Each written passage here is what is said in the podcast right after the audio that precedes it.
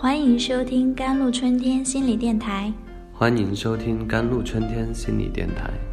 这里是一片心灵的小世界，在这里修身养性，这里是一个心灵的加油站，在这里修复保养。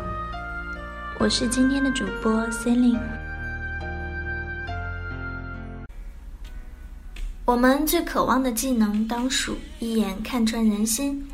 而大多数时候，这种看穿的途径，尤其是在陌生人之间，主要来自于看脸。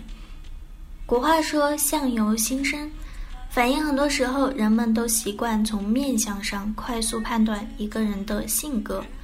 常言道“相由心生”，那么面相这个东西到底有没有科学依据呢？是不是真的由相由心生呢？关于相由心生。有一个广为人知的生动案例。从前有个犀利的雕塑家，他能把妖魔鬼怪雕塑得惟妙惟肖。但某天照镜子时，他突然发现自己越来越丑了，神情与神态变得狡诈、凶恶、古怪。他遍访名医，均无法治愈。后来他在游历时，寺庙长老说可以帮他治病，但他先要给寺庙雕塑几尊观音像。雕塑家接受了。他在塑像的过程中，不断的揣摩模拟观音的慈眉善目，达到了忘我的程度。渐渐的，他惊奇的发现自己变得神清气爽、端正、庄严。他感谢长老治好了他的病，可长老说：“不，你的病是你自己治好的。”心理学研究发现，人的心理变化就是一种情绪的变化，而情绪会影响人的神经递质，神经递质反过来也会影响人的情绪。和愤怒时面露凶光。就是大脑遇到刺激，引起情绪反应，导致神经递质浓度的变化。我们的肌肉紧张伸缩，呈现出来的就是情绪。情绪总是堂而皇之的走出内心，爬上脸庞。那些内心狰狞、常年沉浸在消极情绪中的人，面容找不到一处平静素美。一时情绪的激烈，我们可以靠着自控力来压制和克服，使之显得不那么凌厉。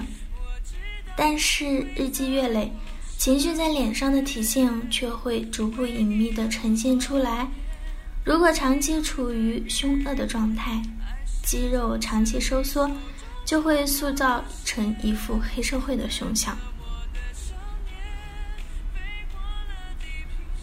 多伦多大学心理学教授鲁尔和斯坦福的安姆巴蒂教授，请人们评价了将近一百位法律界人士的大学毕业标准照之后，发现，年轻时看起来就一脸成功人士模样的毕业生，日后赚钱也比较多；而那些一脸弱弱模样的年轻年，在年轻的时候并不是怂包软蛋，但日后却真正成了扶不起的阿斗。可以想象，这很有可能是当事人年轻的时候就因为长相的缘故，而不为他人当做真正的年轻人、成年人来对待，所以没有经过锻炼而具备一个负责的成年人应当具有的品质，最终变成了一个悲剧。即使是天生丽质的人。也不能后天有恃无恐。若不能好好修炼自我，做一个优秀的情绪把控者，天赐的精致五官依然会变得扭曲。做个好看的人，远胜过一个漂亮却狰狞的人。好看的人才能有一个真正漂亮而坦荡人生。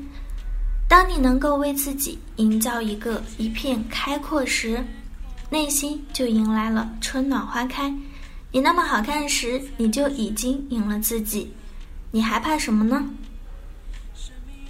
好了，以上就是今天的节目内容了。咨询请加微信 jlct 幺零零幺，或者关注微信公众号“甘露春天微课堂”，收听更多内容。